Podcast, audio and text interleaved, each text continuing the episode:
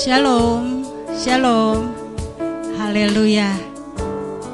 Kita bertemu kembali dalam ibadah raya hari ini.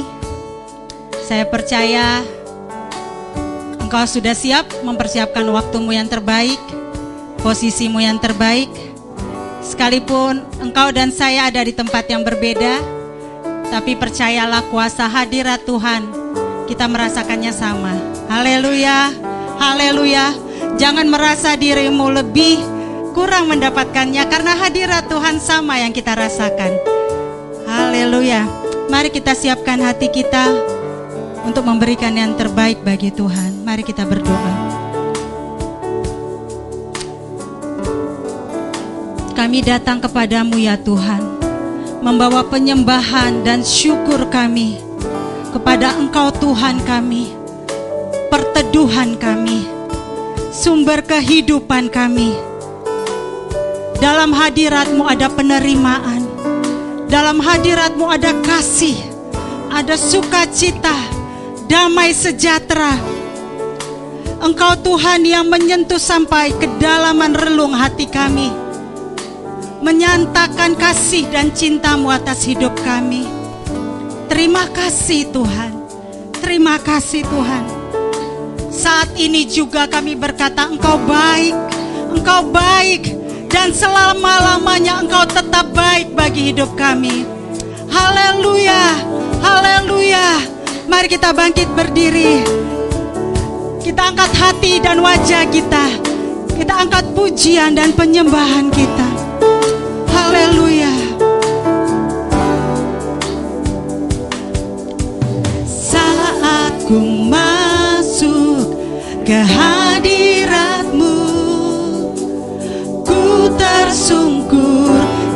sembahmu.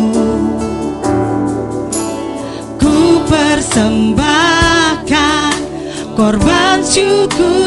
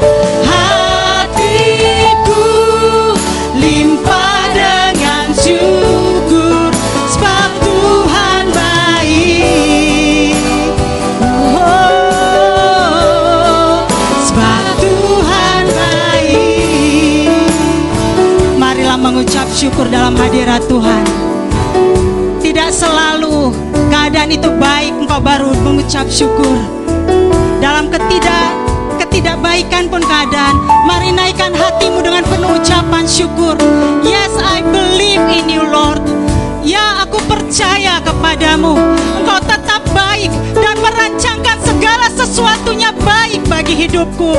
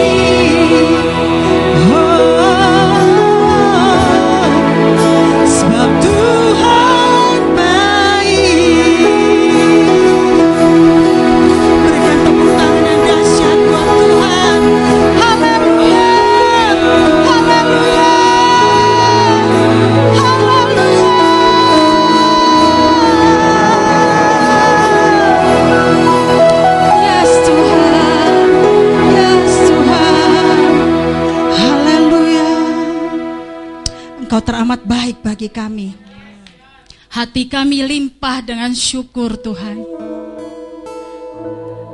Engkaulah yang mengadakan penghadangan bagi setiap musuh kami. Engkau bertahta atas setiap pujian dan mazmur kami. Terima kasih Tuhan. Terima kasih Tuhan. Kami naikkan pujian kami yang tertinggi bagimu ya Allah. Kami rindu Tuhan bersorak-sorai dalam hadiratmu. Memberikan yang terbaik pujian Mazmur kami bagi engkau Allah kami. Kami percaya sekalipun Tuhan keadaan di sekeliling kami tidak mendukung kami tapi kami tahu Tuhan kami berjalan bersama kami. Tuhan kami menganugerahkan kemenangan bagi hidup kami. Yes Tuhan. Kami percaya sekalipun kami belum melihat, kami percaya Tuhan. Dan Engkau memperhitungkan itu sebagai kebenaran. Terima kasih Bapa. Dengan penuh ucapan syukur kami, kami rindu memuliakan Kau lebih lagi. Yang siap memuliakan Tuhan lebih lagi katakan haleluya. Haleluya. Berikan tepuk tangan yang dahsyat buat Tuhan. Amin, amin. Dalam hadirat Tuhan, saudara boleh kembali duduk. Yes. Haleluya. Untuk saat-saat ini saudara, banyak penasihat-penasihat manusia yang mungkin akan menawarkan banyak hal. Tapi kepada siapakah engkau akan berlari? Penasihat abadi yaitu Tuhan Yesus kita. Amin. Percayailah kebenaran, itulah yang akan memerdekakan hidupmu. Haleluya. Mari kita angkat pujian ini.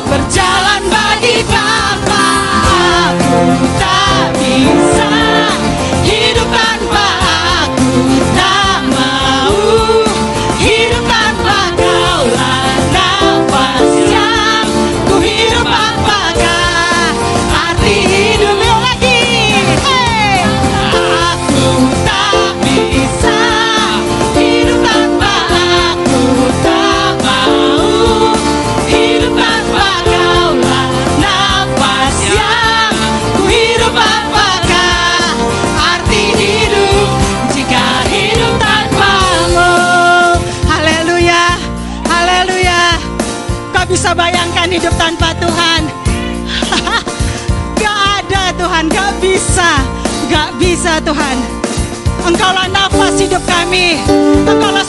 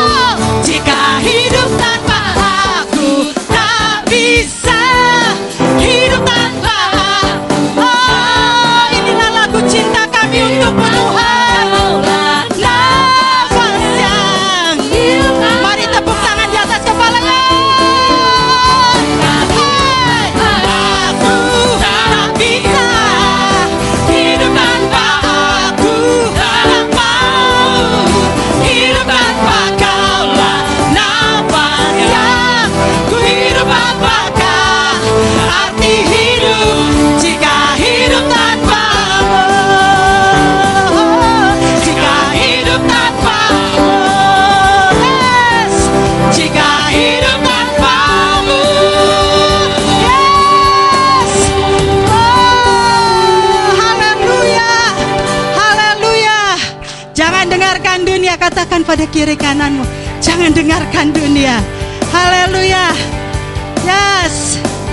Saudara Pujian ini biar menguatkan engkau dan saya. Bahwa tidak ada satupun hari tanpa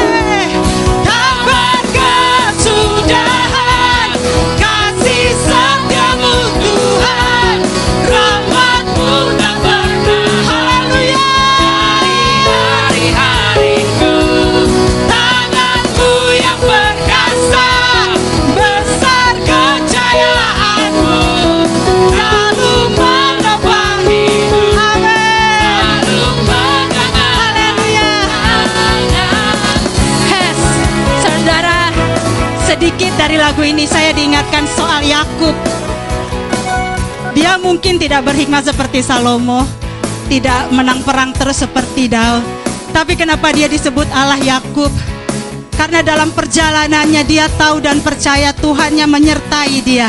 Amin. Tuhannya menyertai dia dalam perjalanan panjangnya.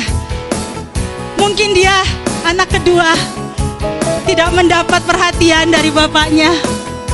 Tapi dia tahu ada Tuhan yang menyertai langkah hidupnya. Amin. Amin. Engkau mungkin tidak dipandang dunia, tapi Tuhanmu yang menyertai engkau jauh lebih besar. Haleluya. Haleluya, tidak ada kegagalan dalam hidupmu. Engkau boleh gagal di mata manusia, di mata dunia, tapi engkau tidak gagal di mata Tuhan. Haleluya. Haleluya, mari kita angkat pujian ini kembali dengan hati yang penuh kekuatan.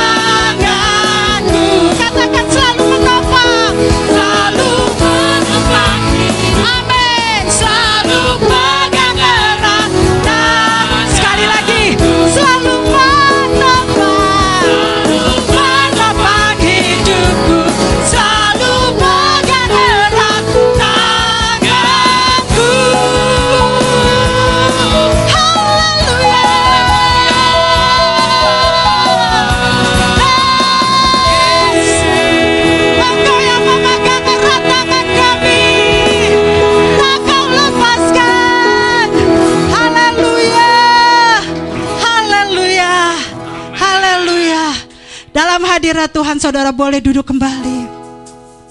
Terima kasih Tuhan. Dalam masa kesesakan sekalipun Engkau memegang erat tangan kami. Ketika kami mulai merasa longgar pegangan tangan kami Engkau bahkan memeluk kami. Terima kasih Tuhan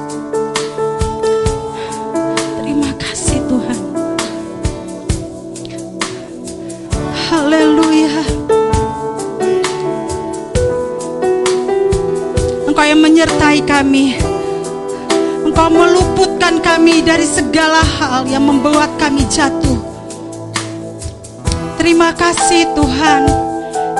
Terima kasih Tuhan.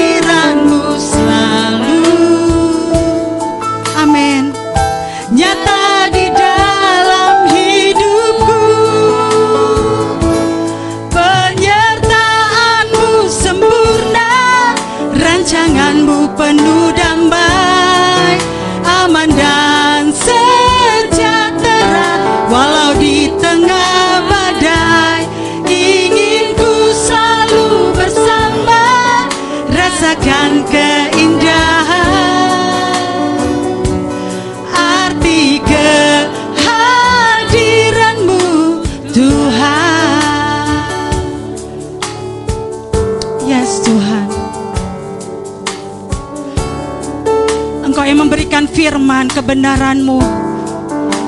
Menyertai langkah-langkah kami. Ketika kami tidak tahu apa yang akan kami lakukan.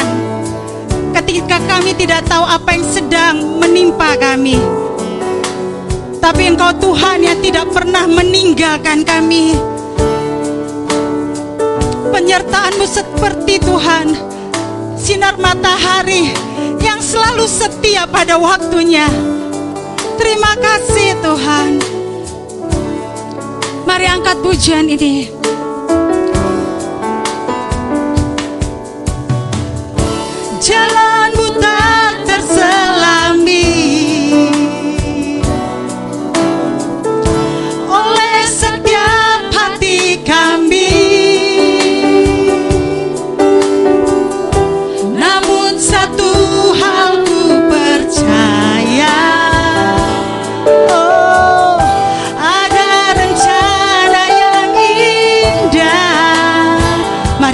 bangkit berdiri.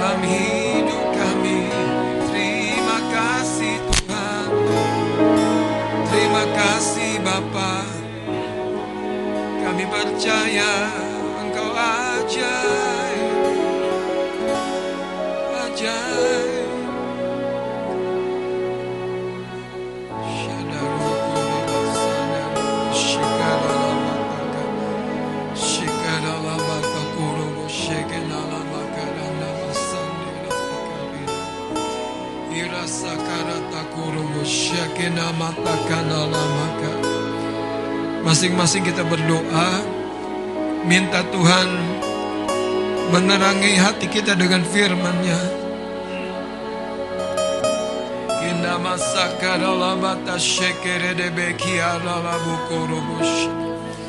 Minta Tuhan menerangi hati kita dengan firman-Nya. Sakala lamata. Kila sakurubush shekere de bekina lamata kananinaya. Rasa dede kiana musukurubush shakana lama. Sebab bagi Tuhan tidak ada yang sukar lagi. Bagi dia tidak ada yang terlalu berat untuk menggenapkan apa yang bagi pikiran manusiawi kita tidak mungkin. Nama saraka ya nama Kira syakadala batakurus. Kira sandena niarata kuru. Kira syakane masara sakarata kurus.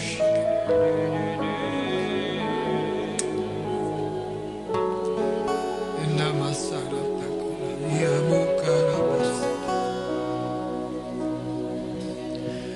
Pagi hari ini kami perlu firman-Mu Tuhan Menerangi hati kami. Karena kalau firman-Mu yang menerangi hati kami Kami dapat berpegangnya sampai kepada akhir. Kami akan melihat Tuhan Apa yang kau perkatakan akan jadi dalam hidup kami. Kami mengucap syukur ya Bapa. Berbicara bagi setiap anak-anakmu. Kami menantikannya Tuhan dengan hati yang lapar dan haus akan Engkau. Berbicara sekarang. Sebab Engkau penuh kasih dan sayang kepada setiap kami. Di dalam nama Yesus, di dalam nama Yesus Kristus. Haleluya, haleluya. Sama-sama kita katakan amin, amin. Beri tepuk tangan bagi Tuhan Yesus. Beri tepuk tangan yang terbaik. Haleluya. Haleluya. Puji Tuhan. Silakan duduk Bapak Saudara yang dikasih oleh Tuhan. Mari kita akan membuka dari kitab Yakobus pasal yang kelima ayat yang ketujuh. Yakobus pasal yang kelima mulai dari ayat yang ketujuh. Kita akan belajar satu tema tentang mencapai proses iman atau mencapai penggenapan proses iman. Mencapai penggenapan proses iman. Kita lihat kitab Yakobus pasal yang kelima dari ayat yang ketujuh kita akan baca bergantian. Saya ayat yang ketujuh, Bapak Ibu Saudara ayat yang berikutnya sampai ayat yang ke sebelas. Bersabar dalam penderitaan. Karena itu saudara-saudara, bersabarlah sampai kepada kedatangan Tuhan. Sesungguhnya petani menantikan hasil yang berharga dari tanahnya dan ia sabar sampai telah turun hujan musim gugur dan hujan musim semi. Kamu juga harus bersabar dan harus memegangkan hatimu karena kedatangan Tuhan sudah dekat. Saudara-saudara, janganlah kamu sa kamu bersungut-sungut dan saling mempersalahkan supaya kamu jangan dihukum. Sesungguhnya hakim telah berdiri di ambang pintu. Saudara-saudara, turutilah teladan penderitaan dan kesabaran para nabi yang telah berbicara demi nama Tuhan. Sesungguhnya kami menyebut mereka berbahagia, baca sama-sama, yaitu mereka yang telah bertekun. Kamu telah mendengar tentang ketekunan Ayub dan kamu telah tahu apa yang pada akhirnya disediakan Tuhan baginya Karena Tuhan maha penyayang dan penuh belas kasihan. Saudara, saya percaya hanya dengan membacanya saja Tuhan sedang berbicara bagi kehidupan. Dan inilah sebetulnya yang Tuhan selalu rindukan, yaitu kesempatan di mana hatimu dan hatiku terbuka. Dan bukan hanya sebatas karena dia mengurapi pembicara, dia membuat firmannya tersingkap bagi kita, tapi ada hati yang terbuka kepada dia.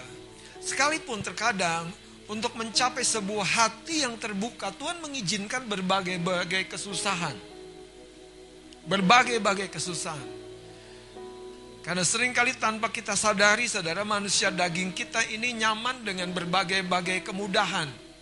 Nyaman dengan berbagai-bagai keadaan yang sudah oke, okay, sudah sudah sudah mapan, sudah settle.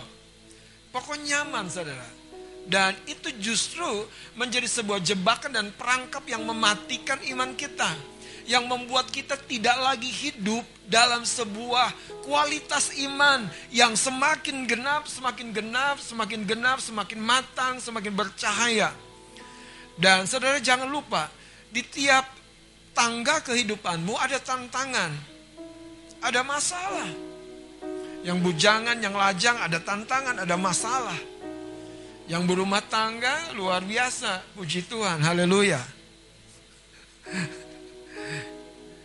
Tapi pertanyaannya, kalau dalam fase perubahan hidupmu, engkau tidak mencapai penggenapan proses imanmu, engkau tidak akan siap. Mari kita akan lihat saudara. Ayat 11 ini sebetulnya penulis kitab Yakobus mau meneguhkan prinsip-prinsip kebenaran yang dia sedang coba sampaikan kepada orang-orang percaya yang di dalam perantauan, di tengah-tengah orang lain yang belum percaya kepada Tuhan. Dan ini masalahnya saudara, kita mudah coba melihat cara-cara mudah yang terlihat di dunia. Cara-cara mudah yang yang saudara kita kita kita lihat di banyak orang di dunia. Cara-cara mudah. Ada orang bertanya, Pak Pendeta, kenapa sih untuk memilih teman dekat yang menjadi pasangan hidup, kita sebagai anak Tuhan kok repot banget. Bukan repot, saudara. Dan menurut saya tidak terlalu repot juga. Kalau Anda percaya segala satu sudah Tuhan sediakan, Anda hanya perlu mencapai dan memasuki prosesnya dan menggenapi prosesnya. Coba lihat ayat yang ke-11. Sesungguhnya kami menyebut mereka berbahagia. Siapa yang berbahagia? Baca sama-sama. Yaitu mereka yang telah yang telah yang telah bertekun. Jadi ini sebuah harga yang mutlak dalam kehidupan iman. Kata bertekun itu harus menjadi sebuah kata yang Anda harus nikmati begitu rupa di berbagai bidang kehidupanmu dalam mengurus anak, dalam membangun rumah tangga, dalam mencapai uh, prestasi di, di studimu, dalam menyelesaikan skripsimu, ya, dalam menyelesaikan tugas-tugas kantormu, dalam kemajuan imanmu. Berbahagia mereka yang telah bertekun. Artinya ketekunan itu adalah sebuah kendaraan yang mutlak. Dalam proses Tuhan ada yang mutlak, ada yang tidak mutlak. Menurut saya penderitaan tidak mutlak. Dan tidak perlu dibesar-besarkan kalau bagian penderitaan kita rasanya lebih panjang dari bagian penderitaan yang lain. Jangan lupa berkatnya lebih besar. Betul kan ayat ini ceritanya begitu. Lihat ayat 11. Yaitu mereka yang telah bertekun. Kamu telah mendengar tentang ketekunan. Ketekunan Ayub. Waktu dia dihina oleh pasangan hidupnya. Ketika semua malapetaka tertimpa kepada pribadi Ayub. Dan itu menjadi sebuah tanda tanya besar bagi orang-orang lain. Aku enggak, aku enggak borokan. Coba istrinya gimana sih lihat Ayub? Teman-temannya lihat Ayub. Dan ini sebuah sebuah tahap di mana Ayub membutuhkan lebih dari sekedar pengalaman yang telah yang telah dialami bersama dengan Tuhan. Ayub butuh menegakkan kembali imannya. Haleluya. Dan Alkitab menutup dengan sebuah catatan bahwa mereka berbahagia. Mereka berbahagia. Katakan aku berbahagia ketika aku bertekun. Coba tepuk bahu kanan kirimu. Aku berbahagia ketika aku bertekun. Goncang bahu kanan kirimu. Aku berbahagia. Sungguh-sungguh loh. Aku berbahagia. Kamu harus yakin aku bahagia.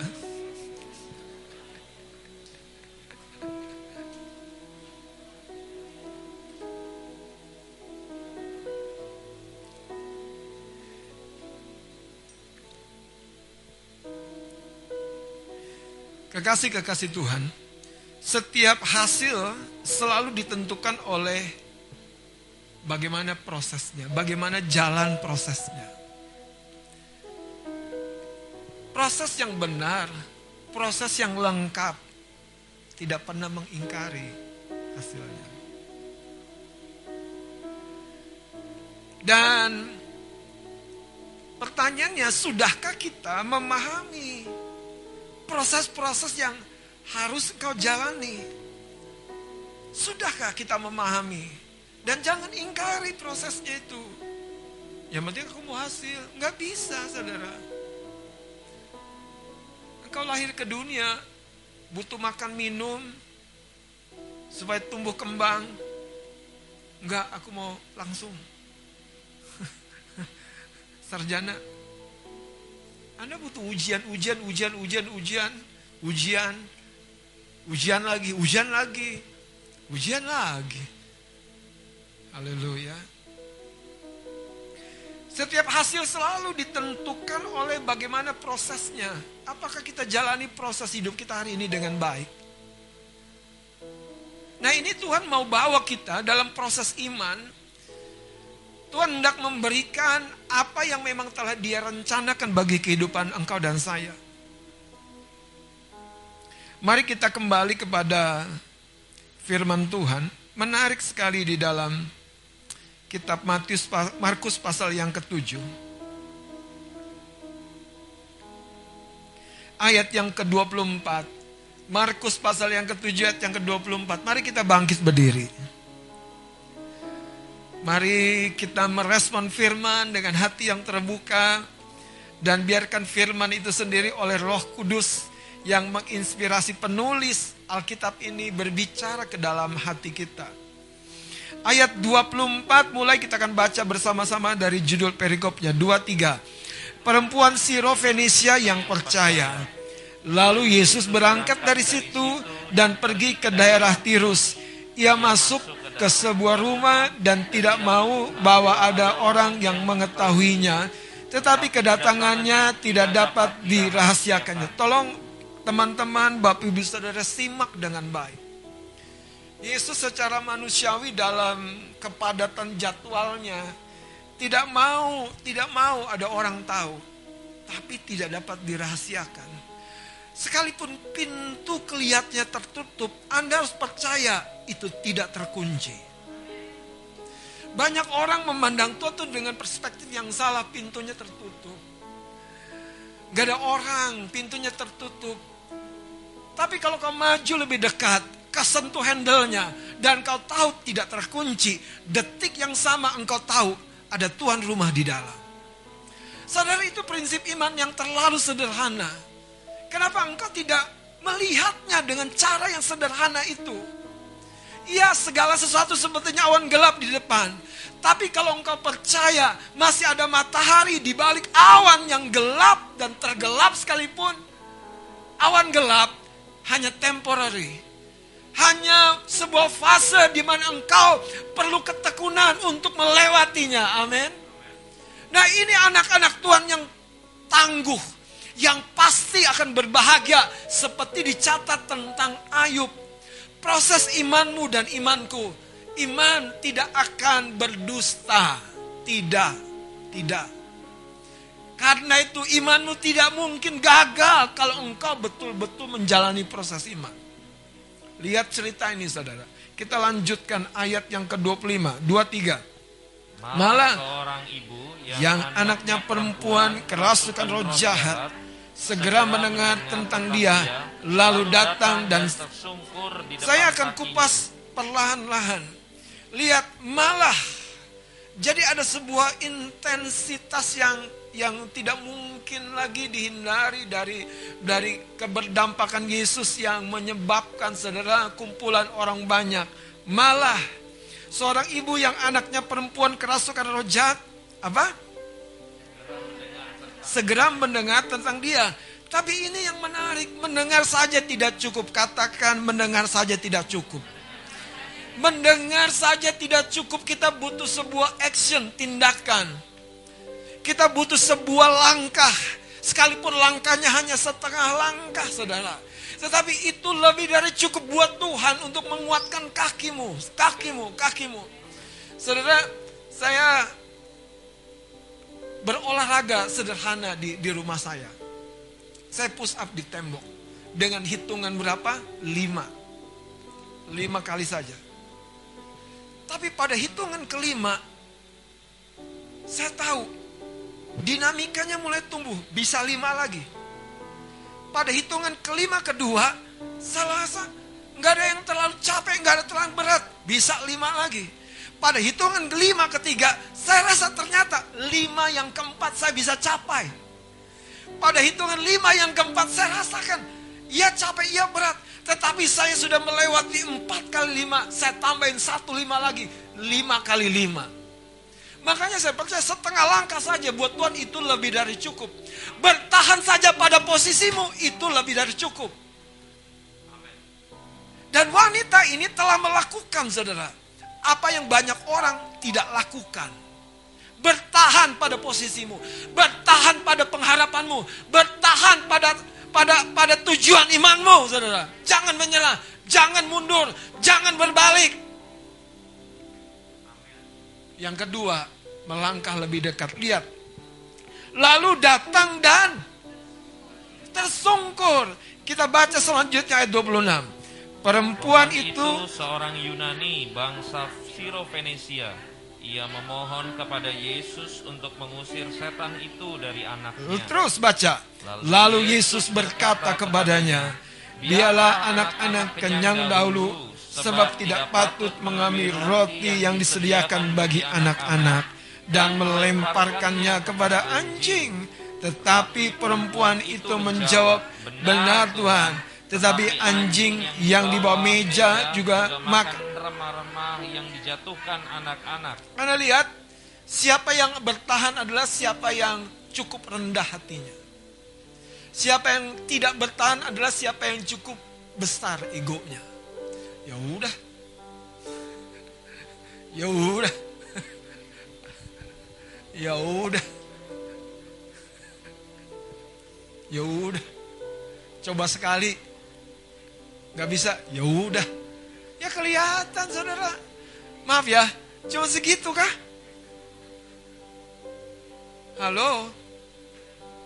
Doa sekali. Wah Tuhan gak jawab. Ya udah. Pakai cara yang lain. Aku ambil cara Hagar aja. Ketemunya Ismail. Saudara, dalam hidupmu ada warisan yang besar yang di mana engkau butuh menggalinya. Tahap yang pertama kau akan ketemu batu, kerikil, sampah, tanah, kotoran, cacing, ulat. Tapi di tanah yang diwariskan bagi hidupmu itu ada harta yang besar. Itu dirimu. Engkau perlu meluangkan waktu. Makanya kitab Yakobus menggaris bawahi sebuah statement. Kalau engkau tekun, engkau akan berbahagia. Kalau engkau tekun, wanita ini menurut saya dia tekun. Mari kita lanjutkan dengan berdiri. Haleluya. Saya membantu proses sirkulasi darah Anda.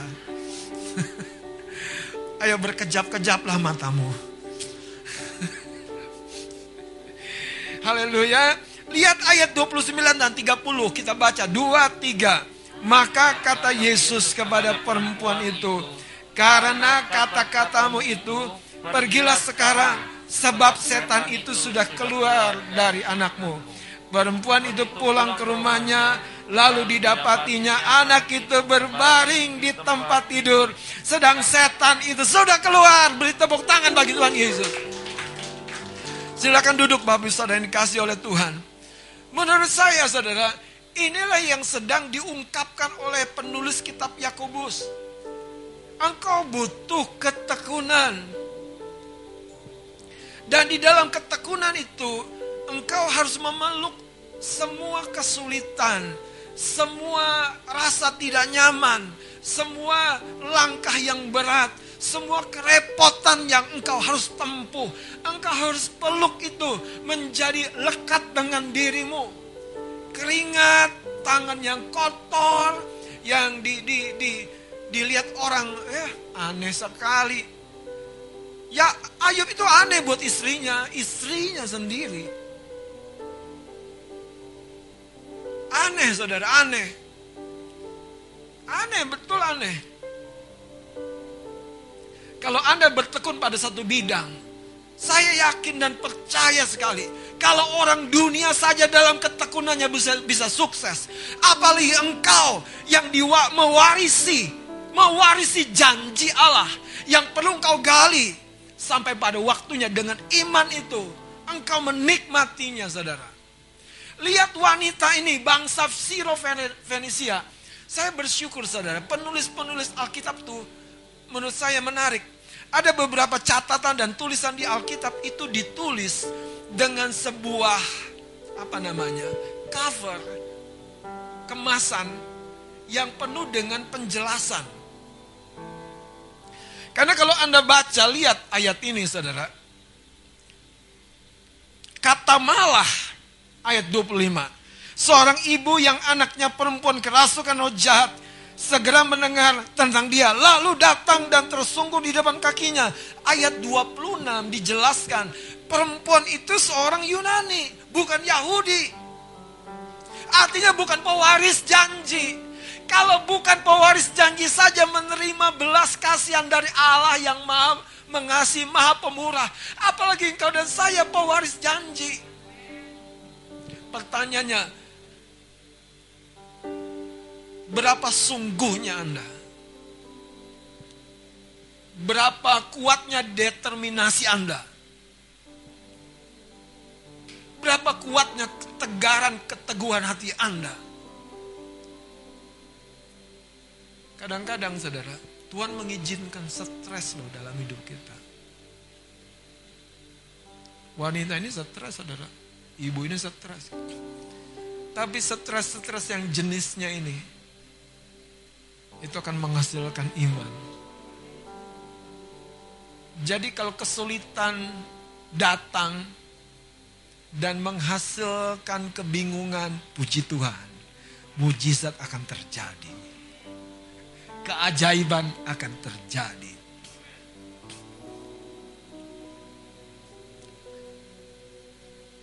Ayat 26, perempuan itu seorang Yunani bangsa Sirofenisia. Ia memohon kepada Yesus untuk mengusir setan itu dari anaknya.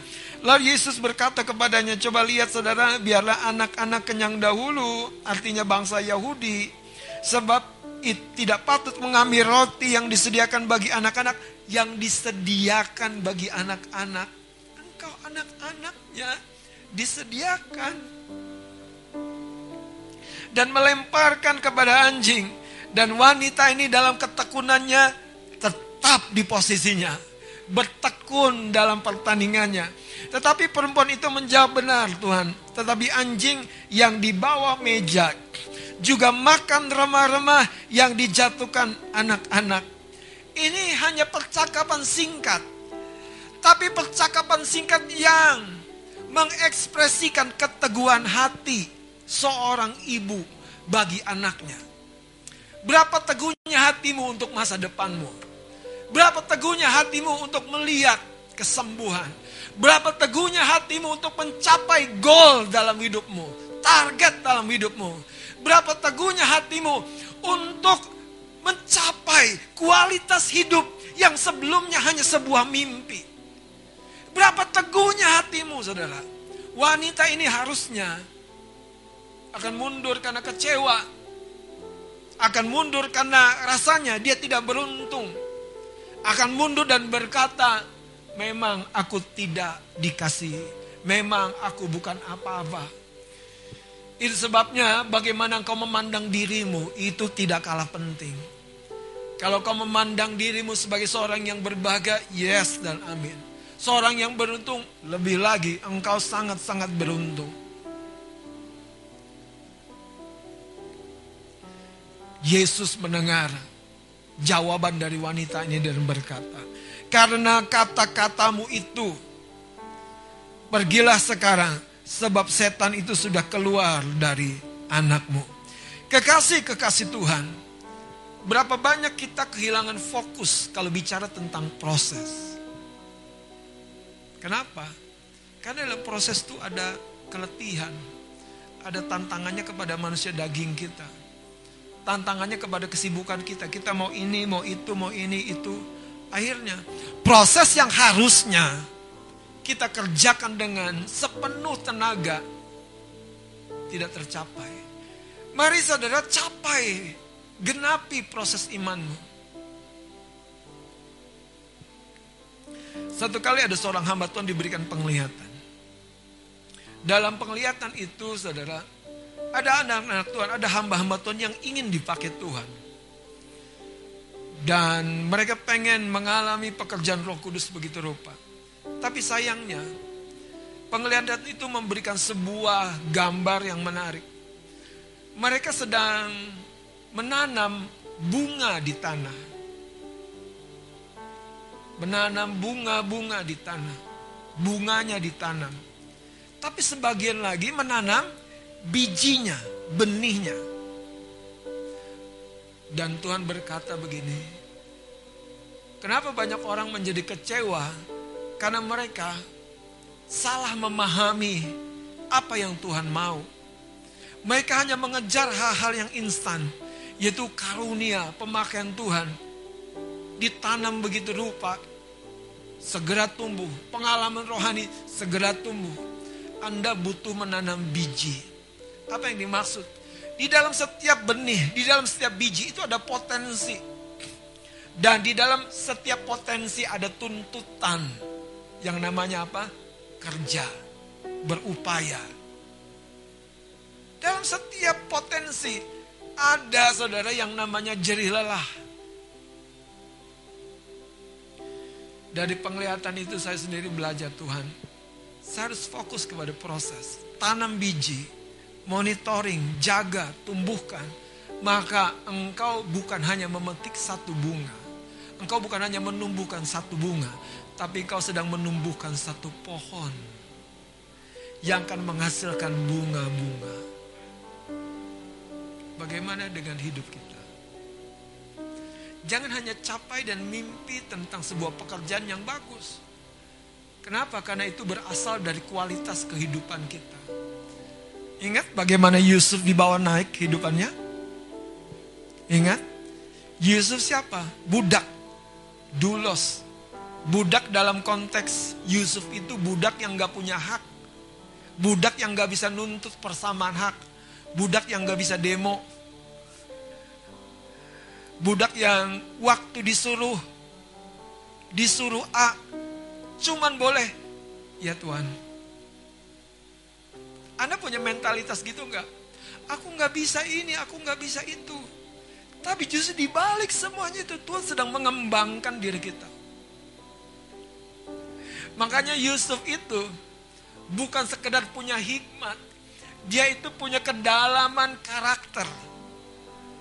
Dan itu dia temukan lewat berbagai kesulitan, lewat berbagai-bagai duka cita.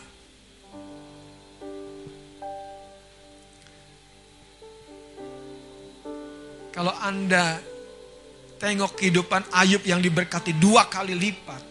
Jangan lupa, ada tahap di mana Ayub tetap bertekun di tengah ketidaknyamanan tubuhnya, ketidaknyamanan penerimaan orang lain, sahabat-sahabatnya, tetap bertekun.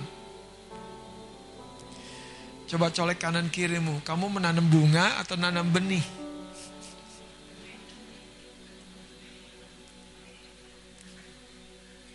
Dengerin saya, kalau Anda tanam benih, Anda akan memanifestasikan iman dalam keuangan, dalam hubungan, dalam rumah tangga, dalam pekerjaan. Dan dengan itu, iman itu, Anda akan menikmati sekali lagi harta warisan yang memang telah Allah berikan dalam janji-janjinya. Kenapa ada mutiara di dalam sebuah tiram? Ada pernah baca ceritanya? Itu lewat mujizat. itu lewat Mohon maaf ya, saya ambil analogi yang agak ekstrim. Kenapa ada jerawat di wajah kita?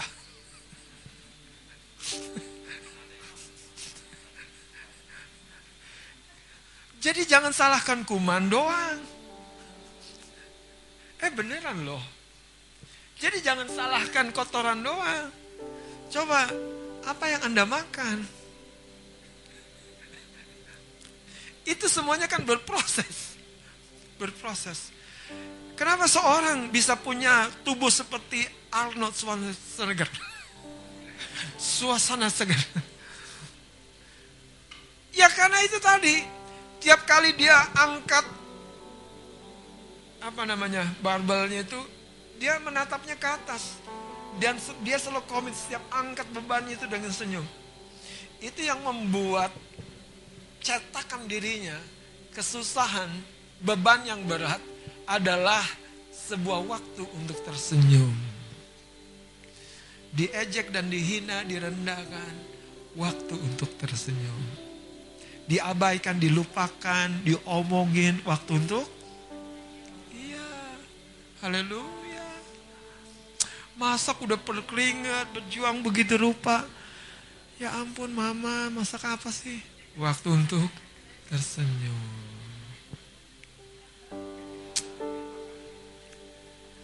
Anda sudah melayani jiwa, waduh korban habis-habisan. Anda malah diomongin, dilupain, diabaikan waktu untuk tersenyum. Saya beritahu saudara. Waktu Yesus berkata tidak layak, tidak patut melemparkan roti.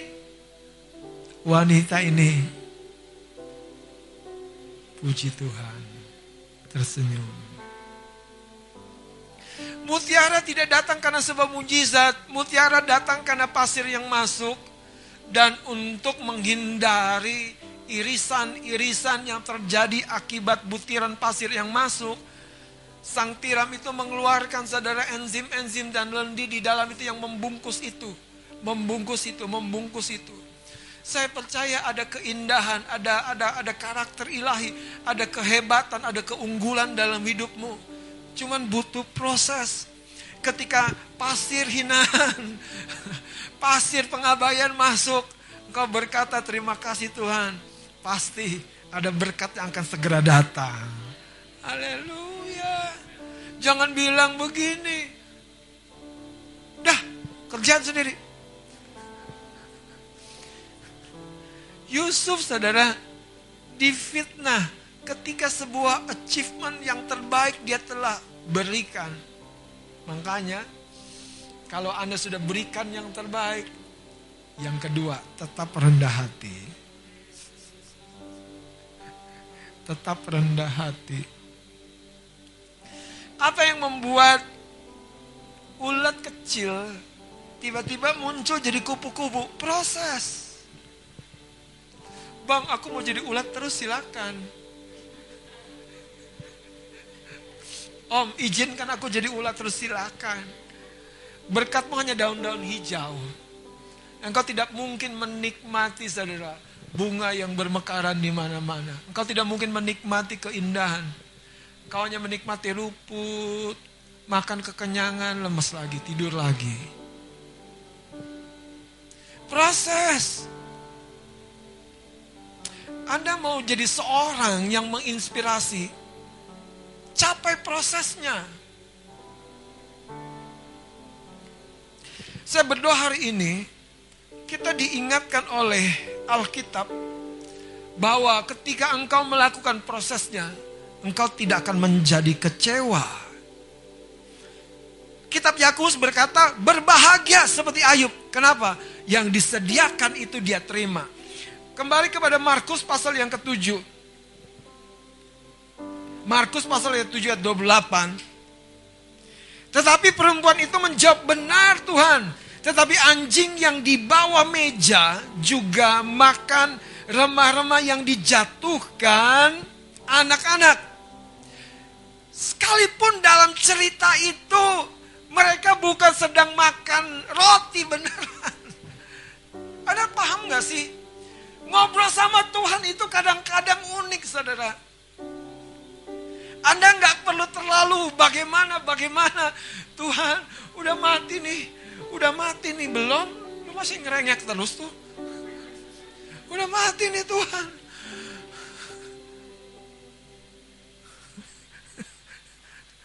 Kadang-kadang kita tuh suka aneh gitu. Saudara dengerin saya. Waktu Anda doa, Anda harus bicara dari kedalaman hatimu. Wanita ini tahu. Tahu dia Yunani. Dia bukan Yahudi. Yang dimaksud Yesus itu tahu dirinya. Anjing itu dirinya. Tapi wanita ini bicara dengan cara Tuhan bicara. Yaitu melanjutkan apa yang Tuhan katakan. Ini yang saya mau kasih tahu. Kalau Anda berproses anda harus seperti gerbong yang terkait dengan dengan lokomotif. Anda tahu Tuhan sedang mengarahkanmu. Sekalipun kau tidak bisa lihat. Udah nyampe belum? Betul nggak? Tapi percayalah saudara. Kalau Anda sebuah gerbong, bahkan gerbong ke-17. Tenang aja, tenang, tenang, tenang. Tepuk lagi bau kanan kiri, tenang. Kau gerbong keberapa? Orang kadang bilang begini, enak tuh seperti sini, udah begini, enak tuh seperti itu, sudah begini. Ya dia mungkin gerbong kedua. Dia gerbong ketiga. Anda mungkin gerbong ke-21, tenang aja. Tenang, tenang, tenang. Tenang. Tenang. Kenapa? Karena orang yang tenang bisa bisa berekspresi seperti ibu ini. Kalau orang yang kalap nggak bisa ya udah. Coba bagaimana sih meresponi kata-kata Yesus pada waktu dia bilang tidak patut mengambil roti dan melemparkan kepada anjing. Nah saya percaya wanita itu tidak kehilangan akal. Wanita itu tidak kehilangan logikanya. Wanita itu tidak kehilangan akal sehatnya. Wanita itu tetap pada fokusnya. Dia tahu Tuhan sedang memberi sebuah pengandaian. Dan dia tahu selahnya. Benar Tuhan. Namun anjing juga makan dari remah-remah yang dijatuhkan oleh anak-anak. That's it. Prosesnya selesai. That's it. Katakan that's it. Itu maksudnya apa? Cuma itu. Cuma itu. Susah nggak? Apa yang susah? Ngobrol sama Tuhan kok. Susah nggak, Bang Andi? Enggak kan? susah. Gak susah.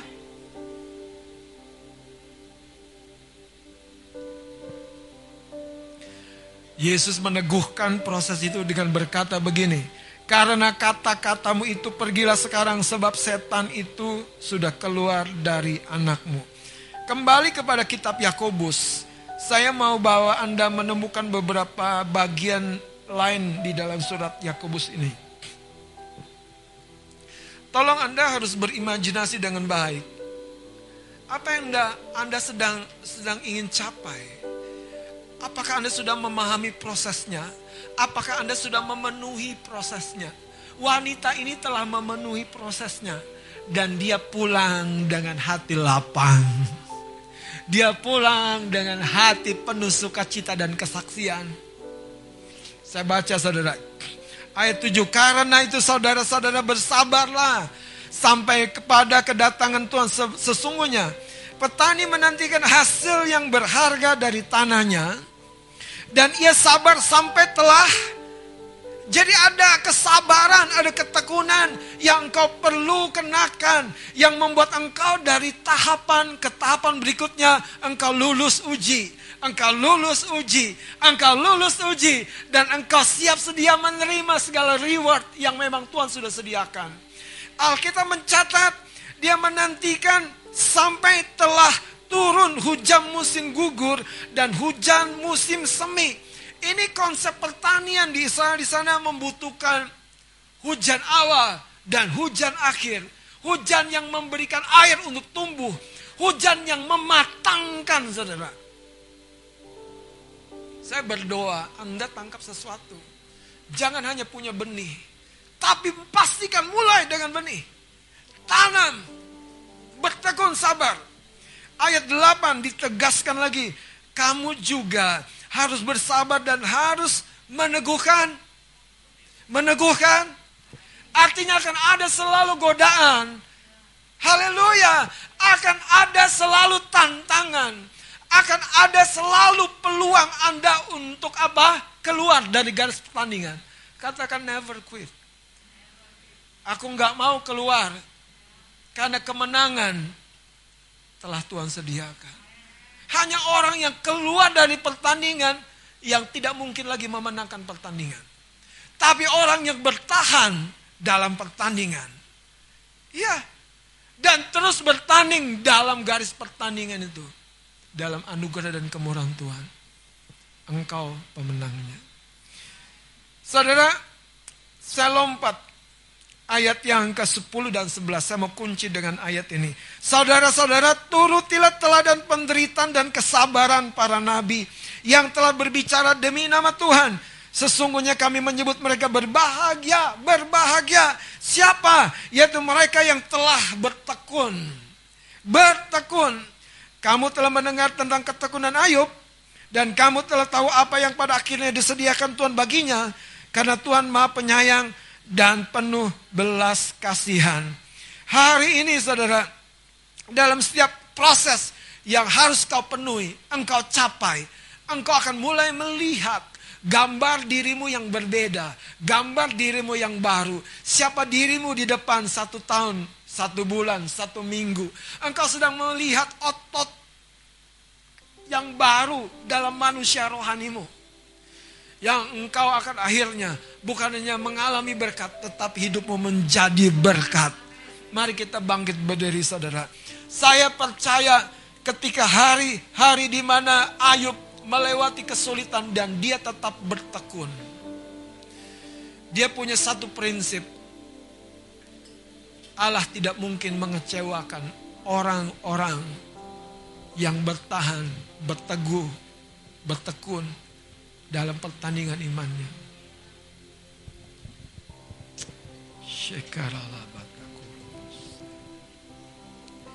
Kira musakarata Kira sandera Namun pertanyaannya berapa sungguhnya engkau menjalani proses Tuhan itu? Apakah engkau seorang yang mudah terdistrak, teralihkan. Berapa sungguhnya Anda rendah hati dan hanya berkata, "Ya Tuhan." Ketika rohnya di dalam batinmu mendorong, lagi berdoa. Rohnya di dalam hatimu mendorong, ayo, lakukan ini. Mungkin kau akan memberikan alasan seperti Petrus. Tuhan, sudah sepanjang malam kami menebar jalan dan tidak mendapat apa-apa. Tapi kita bersyukur Petrus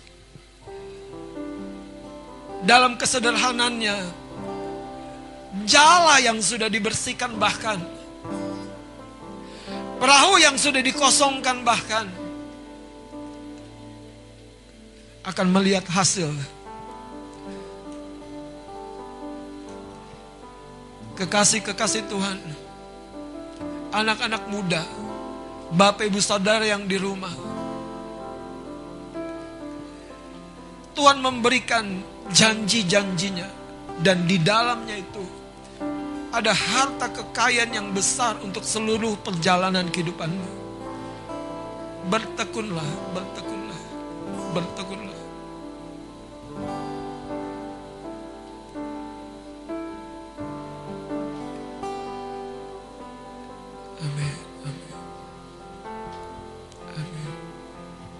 Ayo angkat pujian ini. Sungguh besar. Sungguh besar setiamu. Nyata di sepanjang hidupku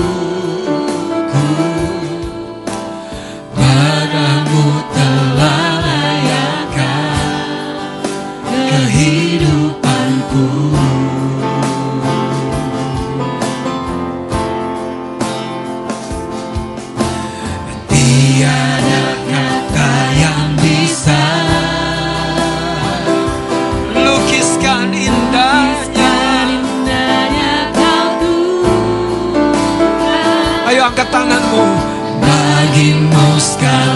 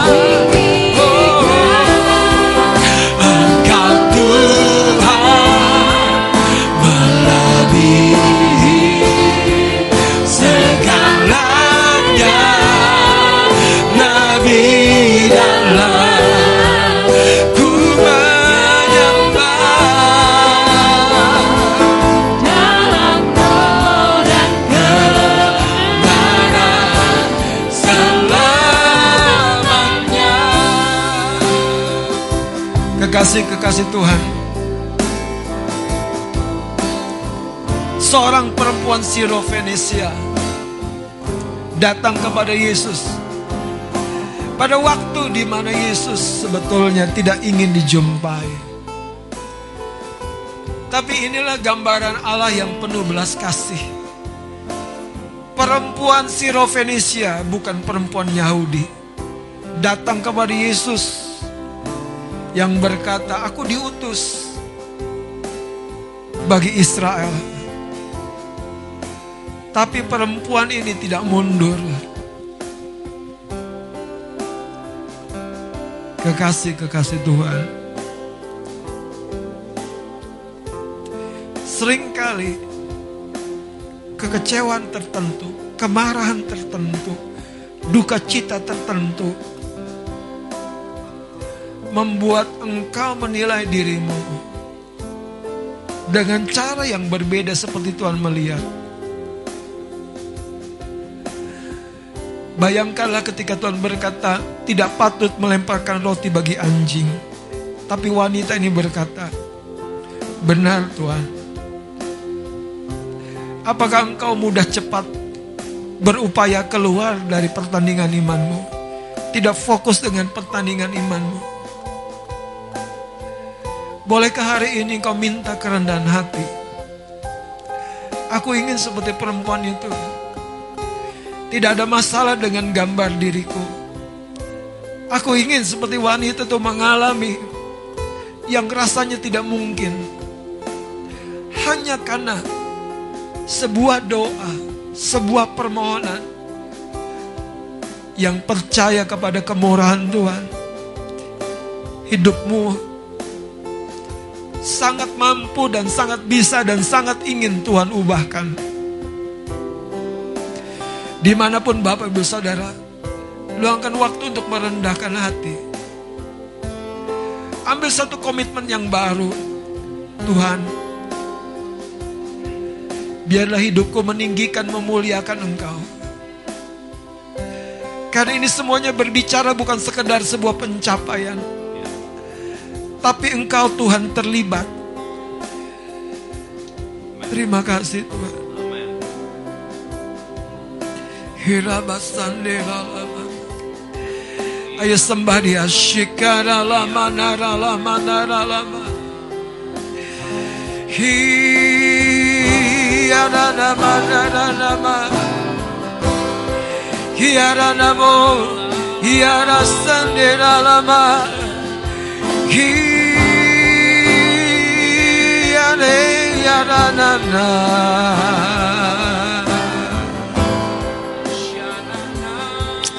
Hilaba sakaralaba şikalalaba kuraba Hurakata kallenama Hirasekeleme Rasandenay Rasekanenay Rashakanenamo Riyara Yarana Rashikane Ranamo Rashikerabo Hiyaresikeredebe Hiyaresikeredebe yarasandena lama ula baba baba baba yashikena lama ya.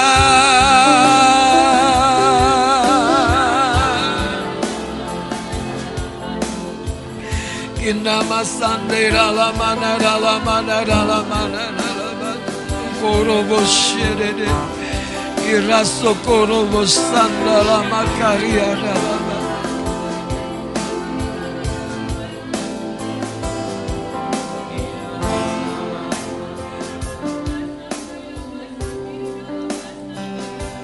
Ora da do ba ba ba. Ora ta gori de. Ora sekenala mama. Mata kana. Pagi hari ini Tuhan membasuh hatimu dan hatiku. Pagi hari ini dia mengangkat apa yang dunia coba taruhkan dalam hidupmu. Segala bentuk kekecewaan, segala bentuk himpitan, segala bentuk ketawaran hati, segala sesuatu yang membuat engkau tidak bisa bertekun, segala sesuatu yang membuat engkau kehilangan kesabaranmu, segala sesuatu yang membuat engkau kehilangan kerendahan hatimu. Pagi hari ini Tuhan membasuh hatimu. Tuhan membasuh hatimu dengan air yang murni. Tuhan memberikan hati yang lembut, hati yang rendah hati yang tahan uji, hati yang akan berbuahkan kebahagiaan. Di dalam nama Yesus, di dalam nama Yesus, di dalam nama Yesus. Kirato koriba baba ya rashikelala manana Shikelala baba baya Kirato kena mama maya Shikirate keneneme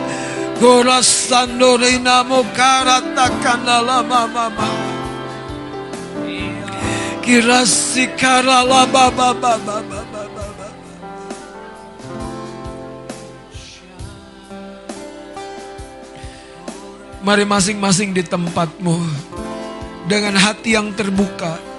Ikuti doa saya, ikuti doa saya. Tuhan Yesus, pagi hari ini hatiku terbuka. Seringkali yang membuat aku cepat berhenti. Cepat ingin keluar. Cepat berasa tidak berdaya. Karena sering kali aku datang kepadamu penuh dengan keegoan. Tapi hari ini berikan hati yang rendah. Berikan hati yang lembut Beri hati yang tekun. Beri hati yang akan berbuahkan. Hal-hal yang besar yang kau rencanakan. terjadi dalam hidupku. Terjadi dalam hidupku. Terjadi dalam hidupku. Pagi hari ini Tuhan, biar mataku terbuka. Engkau tidak pernah merasa lelah. Engkau tidak pernah merasa terlalu lelah. Bahkan dalam kelelahanmu Yesus, Engkau mampu menolong kami. Hari ini kami mengangkat tangan kami. Kami mau terus datang kepadamu. Kami mau terus menyembahmu dan percaya. Ulurkan tanganmu Tuhan. Jamah hidup kami. Jamah pergumulan kami. Jamah Tuhan. Apa yang terkunci akan terbuka. Apa yang sukar akan kau mudahkan. Apa yang tidak mungkin akan menjadi mungkin. Apa yang terlalu jauh. Apa yang terlalu sukar akan Tuhan buat menjadi mudah, terjadi, tercapai di dalam nama Yesus. Beri tepuk tangan bagi dia. Haleluya. Haleluya. Haleluya. Mari katakan ku tinggikan, ku tinggikan. Tinggikan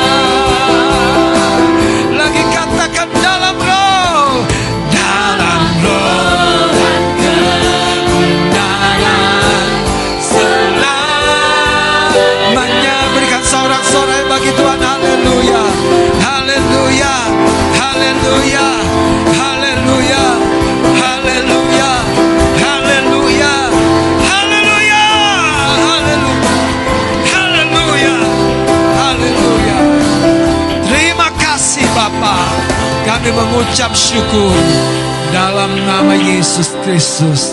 Katakan sama-sama amin. Sekali lagi beri tepuk tangan bagi Tuhan.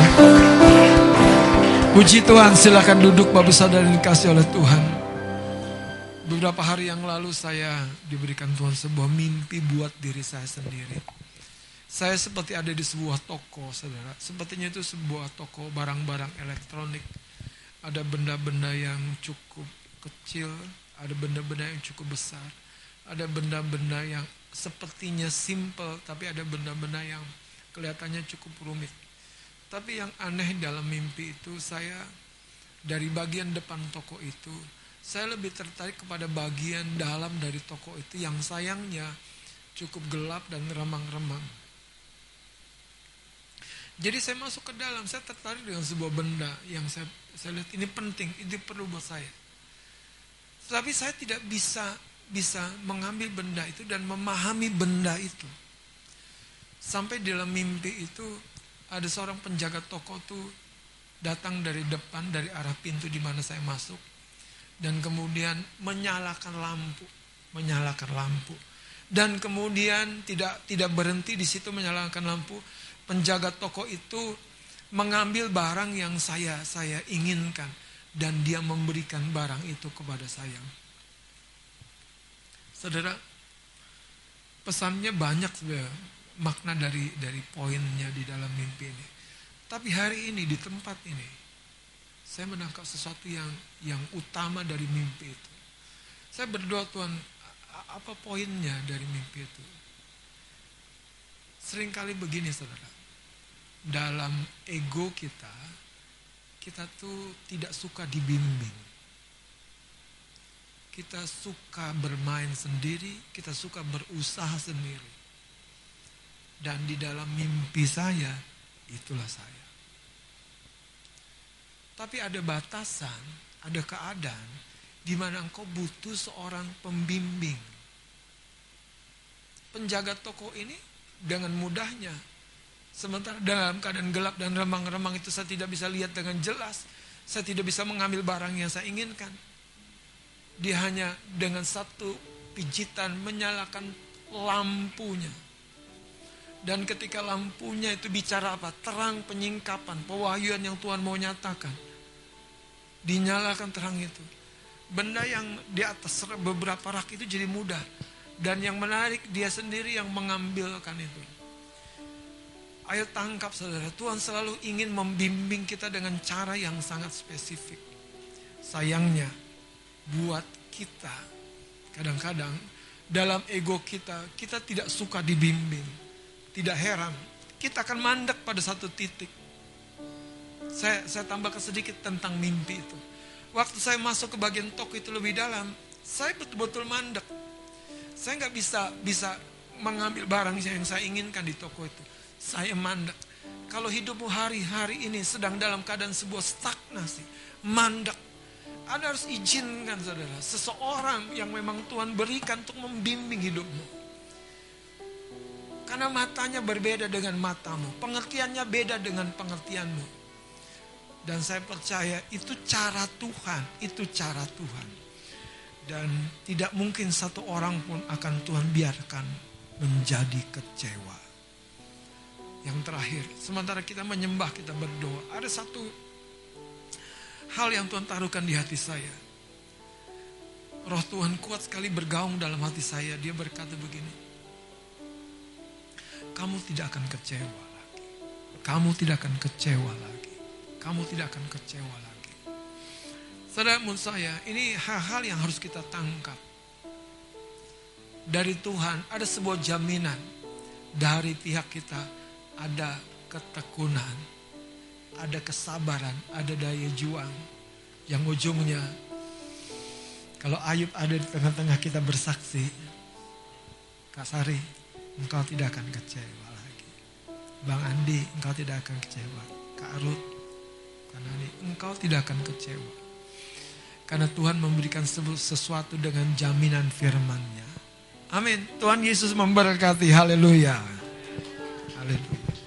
Berikan tepuk tangan dahsyat buat Tuhan. Haleluya. Ci Tuhan. Saya teringat kembali apa yang dikatakan Bapak Gembala beberapa minggu lalu. Ketika kuasa dari kebenaran firman Tuhan itu bekerja sama dengan iman kita, akan menghasilkan satu kemenangan yang dahsyat. Amin. Jadi ketika kita tahu titik lemah kita di mana, seperti orang yang mulai misalnya mau flu, dia kayak tahu nih, wah aku harus minum panadol, aku harus minum yang hangat. Tapi waktu kita ketemu ada titik lemah yang akan melemahkan kita nih, kekecewaan atau apa. Seperti yang disampaikan Bapak Gembala, langsung lari kepada kebenaran firman Tuhan. Jangan biarkan hal lain yang akan merusak tubuhmu semakin lemah. Amin. Amin. Demikian juga yang akan terjadi sama kita. Kalaupun itu akan terjadi lagi suatu saat, kita tahu apa yang harus kita ambil. Kepada siapa kita harus datang. Haleluya. Mari berikan kemuliaan dahsyat buat firman Tuhan. Dahsyat firman Tuhan. Haleluya. Saudara-saudara, kita akan sama-sama memperhatikan beberapa pengumuman sebelum nanti memberikan persembahan. Untuk informasi kegiatan dimulai dari hari Minggu, minggu depan tanggal 19 September 2021 akan ada ibadah dan perayaan ulang tahun GPI Kema Pujian jam 7 ya, jam 7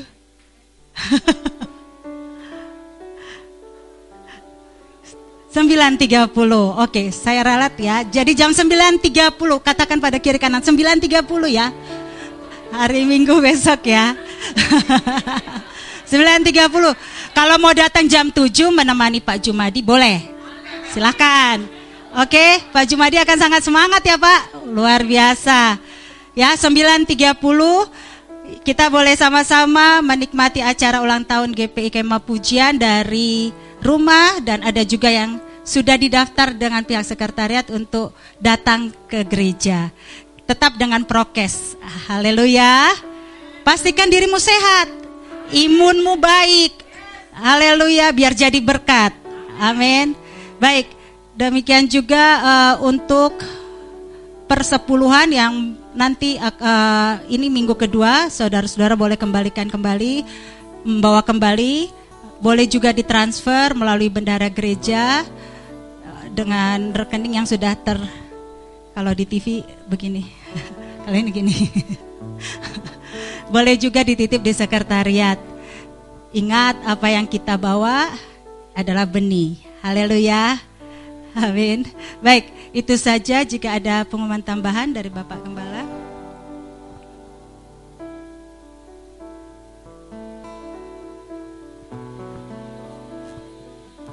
Jemaat yang dikasih oleh Tuhan, pada minggu ini adalah minggu penting bagi Sinode Gereja Penyebaran Injil. Pada hari Selasa, Rabu, dan Kamis, kami pimpinan pusat akan melaksanakan dan dengan seluruh hamba Tuhan dan rohaniwan Gereja Penyebaran Injil melaksanakan musyawarah besar Gereja Penyebaran Injil. Nah, pada waktu yang lalu, lima tahun yang lalu, teman-teman terlibat begitu rupa di uh, Wisma Kinasih di Bogor. Tapi uh, bulan ini merupakan penundaan setahun yang harusnya tahun lalu akan diadakan melalui online.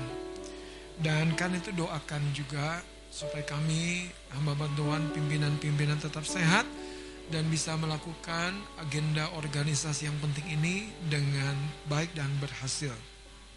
Yang kedua, di akhir bulan ini kami akan ke Surabaya, ada sebuah acara uh, pentahbisan dan peneguhan hamba Tuhan dari pelanjut dari perintis kepada pelanjut dari Bapak Gembala yang pertama yang merintis pelayanan GPI Eluzai di Surabaya pada putra beliau hamba Tuhan Joel Beka dan kami pimpinan akan ke sana dan uh, doakan dan mari terus hidupi apa yang sudah ditanam di rumah Tuhan. Saya berdoa anak akan menjadi anak-anak sulung yang tidak kecewa. Satu waktu saya akan bepergian. Tapi yang sulung justru akan menggantikan bapaknya.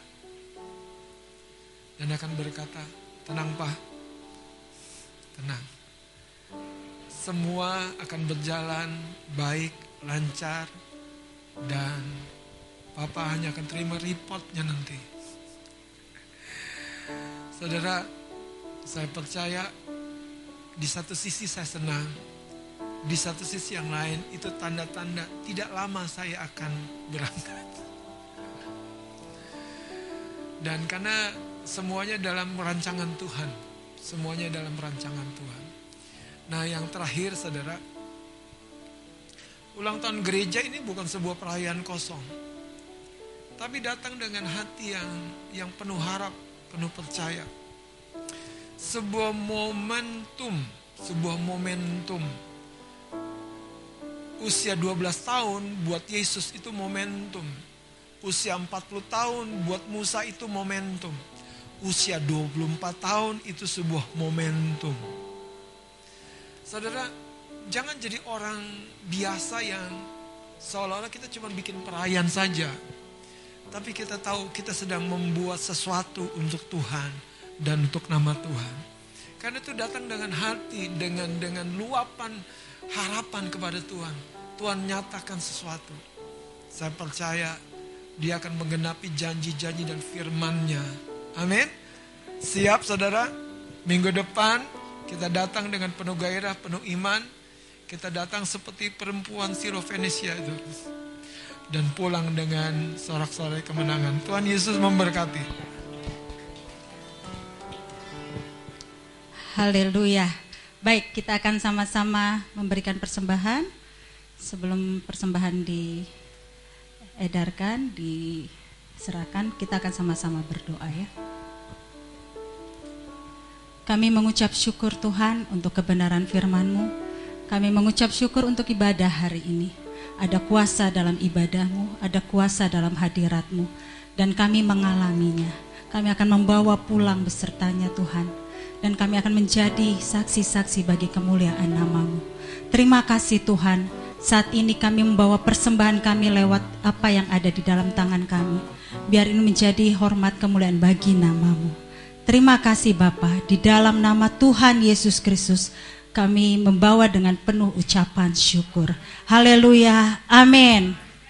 Sambil persembahan dijalankan, kita angkat pujian ini. Thank you Lord. Haleluya. Untuk semua kebaikan bersama Tuhan. There's just one thing that I want to say. Thank you, Lord. Thank you, Lord, for all you've given to me, for all you've given to me, for the blessing that I cannot see. Come on, angkat suaramu. Thank you, Lord. Thank you, Lord, with a grateful heart. Yes, with a song of praise, with an outstretched arm, I will bless your name. Thank you,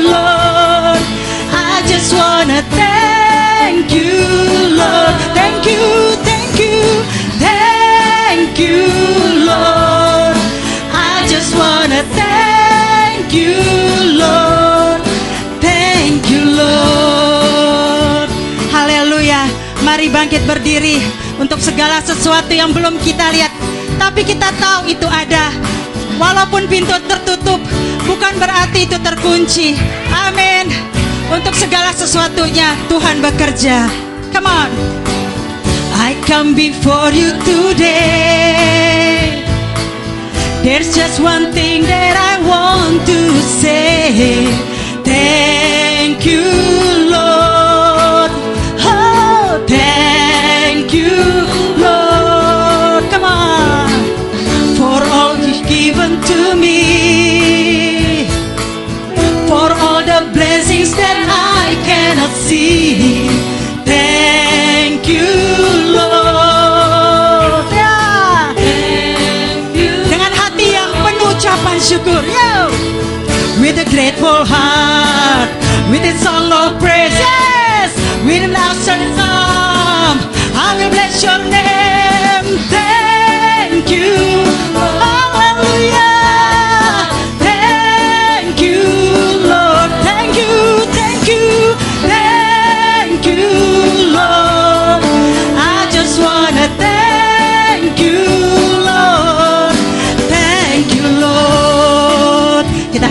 sama-sama berdoa mengakhiri ibadah kita hari ini. Kami berdoa bersama Tuhan. Kami bersyukur untuk Bapak dan Ibu Gembala kami. Blessingmu bagi mereka ya Bapak. Pengurapan yang baru, penjagaanmu, segala kelengkapan senjata rohani ada bagi mereka. Sukacita damai sejahtera melimpah dan meluap-luap atas kehidupan mereka. Berkatmu bergulung-gulung terjadi atas kehidupan mereka. Demikian juga terjadi atas kami umatmu ya Tuhan. Haleluya. Kami berdoa bersama untuk pelaksanaan MUBES GPI dan program kerja Sinode GPI yang terkait dengan GPI lokal yang ada. Tuhan, hikmat Tuhan menyertai setiap pemimpin yang terlibat dan setiap orang yang ambil bagian. Di dalamnya ada kuasa Tuhan mengalirkan pertumbuhan rohani yang berdampak bagi GPI di mana pun berada. Kami juga berdoa Tuhan untuk acara ulang tahun GP Kema Pujian. Ini adalah momentum di mana kami bersyukur untuk setiap waktu, setiap tahun Engkau berkarya dan bekerja bagi gereja kami. Tuhan, biar Engkau Tuhan yang berkenan atas segala persiapan kami. Tuhan yang membungkus semua persiapan dan pelaksananya dalam anugerah Tuhan. Damai sejahtera Tuhan menyertai setiap pemimpin, jemaat Tuhan dan panitia yang mengikuti secara offline maupun online. Ada ucapan syukur, ada ucapan syukur untuk semua pertumbuhan yang kami nikmati tahun demi tahun, proses demi proses. Ada kemuliaan Tuhan yang berjalan bersama kami. Terima kasih Tuhan. Terima kasih untuk semua berkat yang belum kami lihat pun kami mengucapkan terima kasih Tuhan dengan penuh ucapan syukur. Haleluya. Haleluya. Katakan with a grateful heart, with a song of praise. Yes, I will bless your name.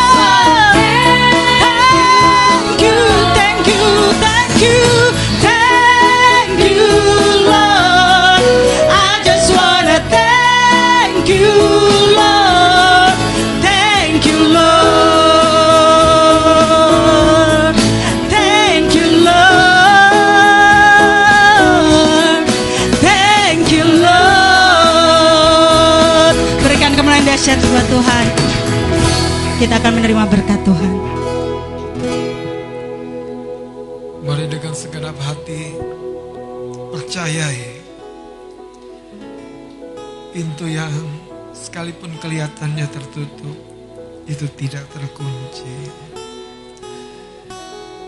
Kami tidak akan menjadi kecewa lagi. Karena engkau Tuhan yang iya dan amin dengan firman-Mu. Mari angkat kedua belah tanganmu. Dengan tangan yang terangkat dan hati yang terbuka. Kami terima segala berkat Abraham, Ishak dan Yakub. Berkat yang disampaikan turun temurun. Berkat yang menghancurkan setiap pekerjaan si jahat. Berkat yang menghancurkan setiap pekerjaan roh-roh dunia yang mengacaukan perjalanan hidup kami. Berkat yang mengangkat kami tinggi sebagai pewaris kerajaan surga. Oleh kasih dan kemurahannya. Dan berkat di dalam Yesus Kristus Tuhan. Karya penebusannya yang sempurna dan kekal. Cinta kasihnya yang tidak terbayarkan oleh hal apa pun di muka bumi.